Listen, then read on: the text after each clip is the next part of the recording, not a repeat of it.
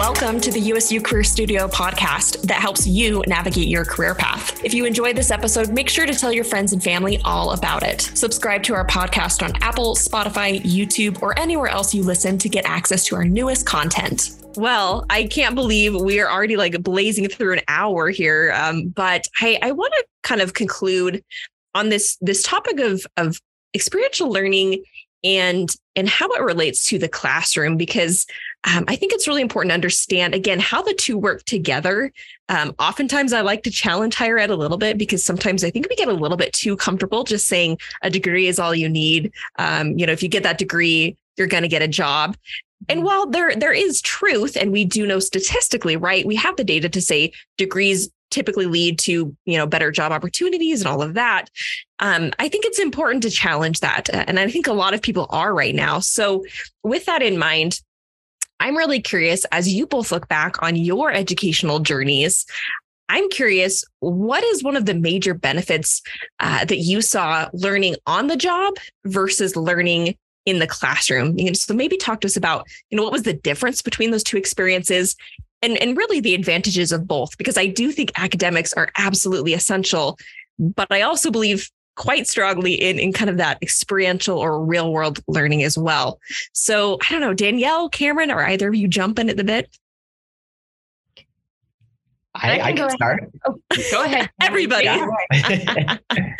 yeah. I mean, I definitely think there's such an importance of learning in the classroom too, learning from your instructors, your professors, understanding the theory, the the knowledge that you're gaining in the classroom, because that is what is the beauty of a university, right? Is that we are getting into that critical inquiry of understanding something thoroughly through research and understanding in the classroom. And from doing that, that that automatically, you know, it sets them apart in so many ways because they're getting such an expansive knowledge in that way. But it is so important then to say, okay, I've now learned some awesome concepts and even some new fresh concepts right? Because we're always looking at knowledge as uh, ever changing and looking at different ways of doing things. And professors are constantly researching this and coming up with new things that you know innovate the field. So then students with that privilege and understanding can then take that into professional settings and help professionals that have been out of the classroom for quite a long time, right? I mean, I think about my last class was many years ago. Um, things have changed a lot. So that's why I really find interns to be um, so valuable and and their passion is so exciting to me because if they can take what they're learning in the classroom and really help us in our organization understand and and also kind of give some of their ideas and creative visions and energy that is really where that theory to practice it's it's a beautiful marriage in that sense right? And so the experience i was getting from my internships i was really excited to be able to tell them some of the things i was learning in the classroom and they were equally just as excited. And that to me was also helping me with sort of the prototyping right? Understanding well this is what i know this field to be or this is what i really like about a field. Let me try this out in this internship. And sometimes that goes wonderful most of the time and then sometimes it doesn't too and that's okay and that's when a student can learn right maybe that's not the place for me or this isn't the career for me and let me let me go back and learn a little bit more about this and maybe this is really, really where i can apply my skill set so yeah it's a it's a wonderful thing when you can really um, take what you're learning in the classroom and apply it to those settings I love that. And I'm going to interject for just two seconds. Uh, I've probably shared this story before in the podcast. So forgive me in advance, my dear loyal listeners. But um, I think a really good example of this when I was in college. Uh, so I, I majored in communication. Shout out to the U's, com department. They're fantastic. Nice. um, but I took a class uh, about visual design. And I specifically remember this lecture where the professor um, went through and talked about visual hierarchy. And we talked about the importance of basically giving the eye indicators of here, look here, look here next, right? And it kind of directing the eye. Um, and we were talking about it, you know, in a pretty broad context. It's funny because later down down the road as a career coach, I'm working with students one on one. We're talking about resumes, and I realized 100% a lot of the tips and tricks that I give students about resumes are are, are based in visual uh, hierarchy, right? Here's how we can direct, here's how we can bring attention to, here's how we can make sure it's not too clumped and hard to read for employers. But it was all these these basic principles that I learned in in that course. And to be perfectly honest, I didn't have the context like my my job, my employer didn't necessarily tell me here's why we're going to have this these visual principles for the resume. They didn't necessarily give me that but i was able to connect from my my education. I was like oh here is the fundamental principle. And then on the job i was able to actually apply it and, and see it in action. And so again both are so critical. Danielle anything to add on this topic of, of kind of academics and, and career you already started to articulate my answer. I feel like the academics is learning the why. Now, there is some how to be sure, um, but then the applied learning, the experiential learning, the on the job is the how. Um, so, to your example, you know, anyone could be taught you know, this is you put this part here on the resume and you put this part here. But what you learned in your classes is the why, the visual eye hierarchy, because we're trying to draw attention of the eye in a certain order. So, where folks run into problems if they miss out on the education is if something gets switched up, as it does in the professional world all the time, things are ever changing. And that template that has been being used is no longer relevant. If they don't understand the why, they're going to be in a very tough position. Um, so, that's why the why part is so important and then the how part is where they get to apply it. They get to say this is how the why works and the how without the why is can lead to struggles. And i think there have been a lot of studies. I know i cited one recently but i don't remember the numbers but the jobs of the future you know don't exist yet. Um, there are going to be a lot of students from the graduating classes that are graduating now that are graduating in the future that are going to be working in roles that do not yet exist. So being able to understand understand the why is going to be crucial because there's no way to jump just into the how because the how isn't here. I don't know if that made sense. Yes, it, real. in fact, I'm excited to go and listen to that again. I love the how versus the the why. I think that's that's a great definition. I love that. oh, 100%. And you know, and the why is also important to keep asking that why even when you're in your internship or in your career, right? And that that is something that I also like to distinguish in experiential learning is that when you're doing an internship or you're doing some kind of um, experiential learning, you have to be able to constantly ask that why as well too. It's not just about doing the task that you're given, right? But it's about challenging some of the ways and and knowledge is ever growing and and we need to always be thinking of ourselves as lifelong learners. So if there is a problem that emerges in an internship or in a job or a career, you want to be able to have the skill set of being able to say, how do I research into this more to find the answer? Or where, where can I go to learn more about this and further develop in that way? So I love that what, what you say too about the the why is what we do get in the classroom. The how is the applicable, but there are always still going to be more of those why questions in the process. Oh, this is so good. Yes. oh, okay. So this leads me to to the next question that I wanted to ask, and I hope this question makes sense. Sometimes these questions make a lot of sense in my head, and then they come out of my mouth, and I, I anyway. So we're gonna we'll see how it goes. But my my question is we've talked a lot about transferable skills. And so we're learning something in the classroom. And then again kind of kind of that pivot um, into experiential learning is that we're really trying to apply it. Um, but you mentioned that students struggle with this. And i have seen this um, where they have clearly in a, a project or a course they've they've used this skill they have this skill but they really struggle to apply it in the real world. So I guess I, my question is what tips or advice do you have for students maybe in that interview process or or just as they're networking how can students translate the skills that they're gaining both in the classroom and maybe from past experiential learning opportunities? How can they articulate that well in an interview? Yeah. Do you want to start danielle I can jump in this time. I think practice is going to be key. I think really, I, am a believer of the STAR method, you know, defining a situation, the task, the action you took, and the results. I feel like the R is the one that is missed most often in the students I've worked with. Um, so don't forget, students who are listening, include those results.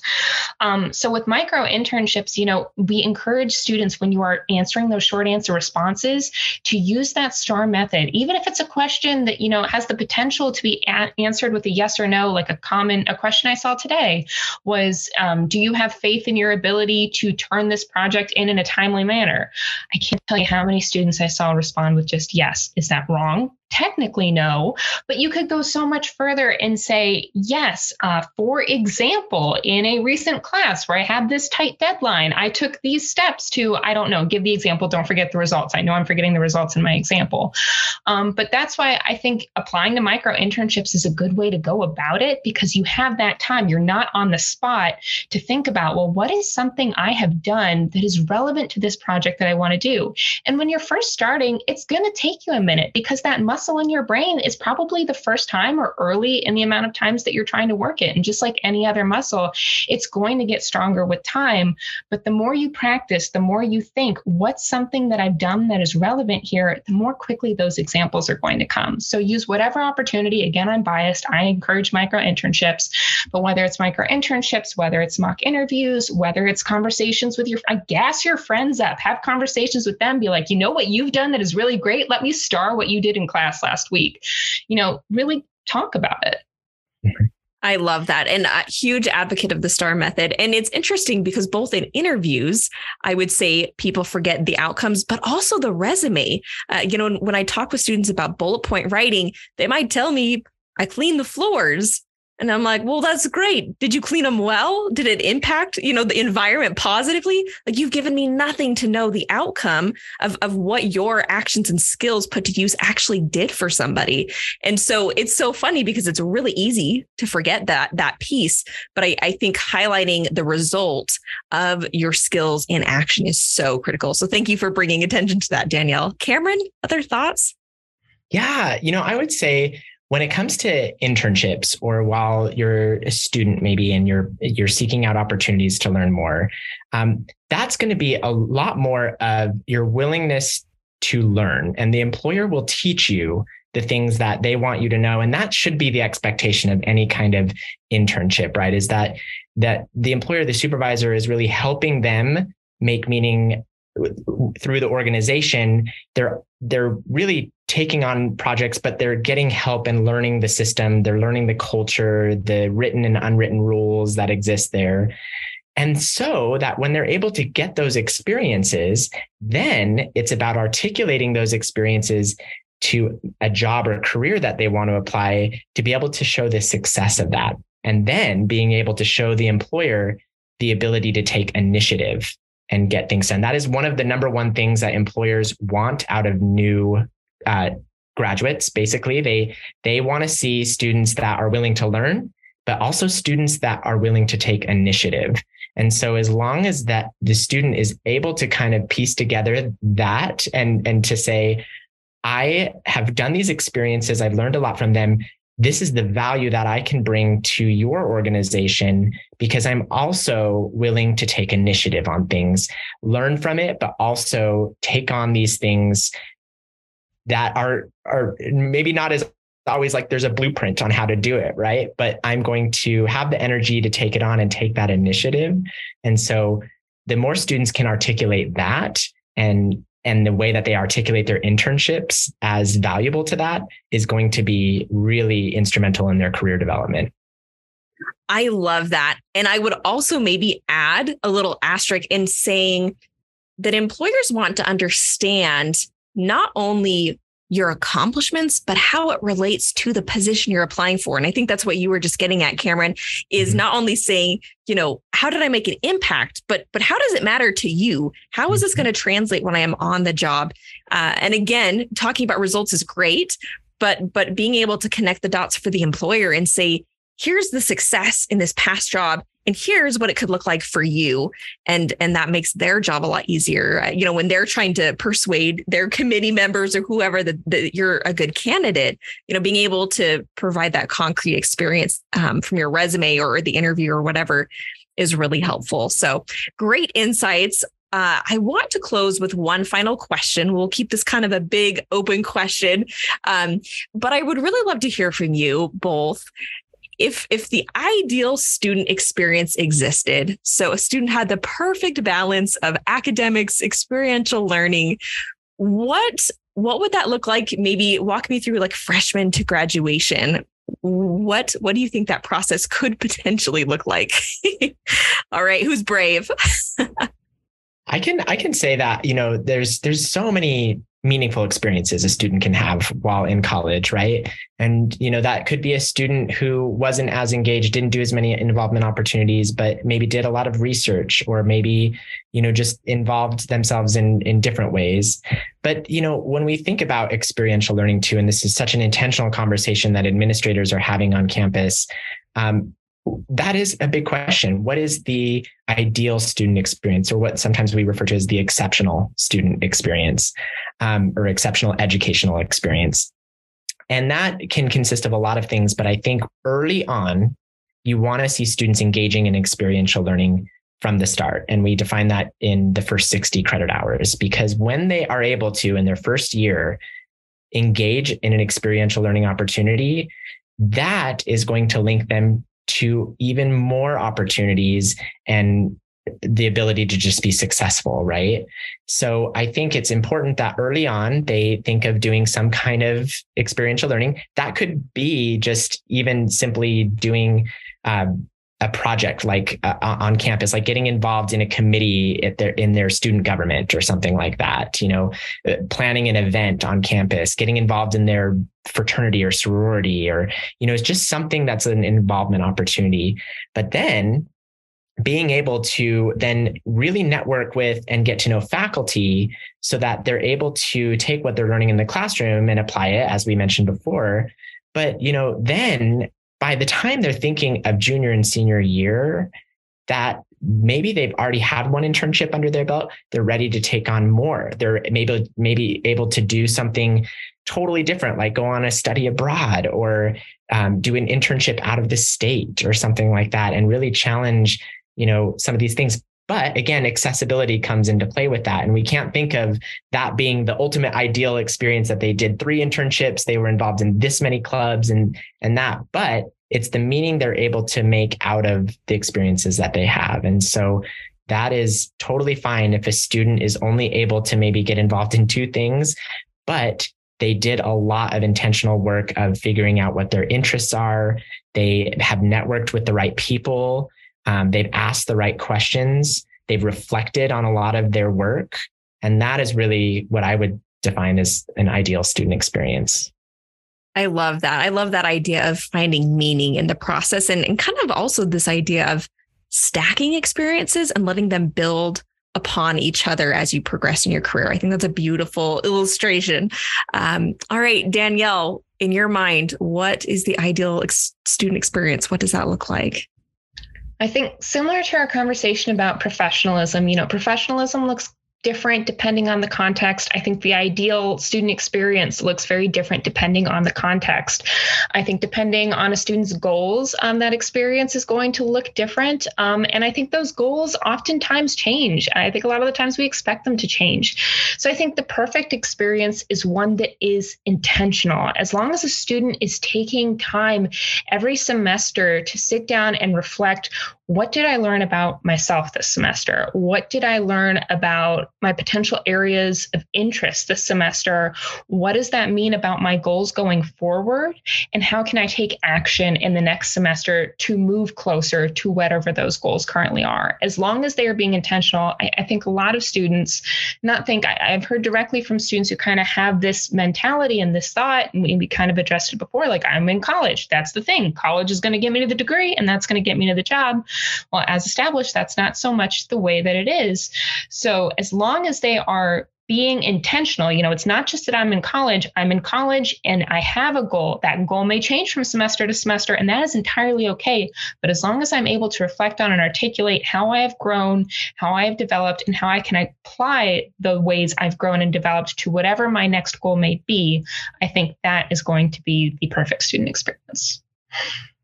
Wow, could not have said it better myself. I love both of your responses, especially as they really lean towards this idea of of intentionally designing the pathway that we want to take. And also being okay when when it doesn't go perfectly recognizing everybody's pathway looks different. Uh, so with that before we we close out today I, I want to give both of you space. Again you are doing amazing things in your own little spheres. And so i want to make sure we can highlight some of those those fantastic things. Um, danielle we've talked lots about parker dewey today but is there any other uh, you know information you would hope students know about parker dewey before before we end yeah, a few last pieces of advice. Uh, students, those opportunities cycle quickly. They are marketed to companies as a way to get on demand project support. So if you see something that's interested, make sure that you apply to it quickly. Um, another thing I would recommend is checking in on the platform regularly because they move quickly. What you see on the platform today is likely going to be different from what you see tomorrow, will be different from next week. So if you log in and you don't see projects that are of interest to you, that doesn't mean there never will be. It just means there might not be one one that day. So make sure that you check in again. And the other thing we like to make students aware of is to some extent, it is a numbers day, numbers game. Uh, there is a fair amount of competition. So I already mentioned, make sure the profile and the short answer responses are looking good. But we also like to make sure students are aware. We tend to see students apply to maybe five or more micro internships before being selected for one. So if you apply to one, two, three, four, and you don't get selected, don't let that stop you from continuing continuing to apply. Again, the process is not time intensive, so continue to get after it. Um, as one micro intern who has done 18 projects said, it takes not even 15 minutes to apply to a project that could potentially have a big impact so helpful. And Cameron, I'd love to have you just give us a little bit of a plug about your your podcast innovating internships and what can listeners expect from that. Yeah. So my podcast, Innovating Internships, is on SoundCloud, um, soon to be Apple and Spotify and all that. But um, my podcast was really aimed um, for employers and students to really um, highlight some awesome inter- internship experiences and kind of what has worked really well for them, what has made that successful. Um, but it's also engaging in a lot of topics around internships. Um, you know, for example, we have episodes on paid versus unpaid internships and what that looks like and how employers can structure that and, and still have it be a, a meaningful experience. Um, future topics, like I said, around how to create an internship or create an internship out of your job. So it's really a podcast aimed at um, really finding creative ways of thinking about internships. And that's why I'm excited to say that our next episode is going to be all about micro internships. And Danielle will be joining me on that episode. So, yeah, if that, if you're a student or employer and you have an interest in this and want to learn more, or you want to maybe be on the podcast or have questions that can be addressed on the podcast, let me know for sure. Wonderful. Well, I want to just take a minute to say thank you to both of you uh, for your time today, the insights that you've shared, the experiences that you've shared. Uh, I've learned a great deal and have just thoroughly enjoyed the conversation. So thank you both. Thank, thank you, you Marissa. It's been a joy. We hope you loved this episode of the USU Career Studio podcast. If you haven't already, make sure to subscribe and share this episode with your friends and family.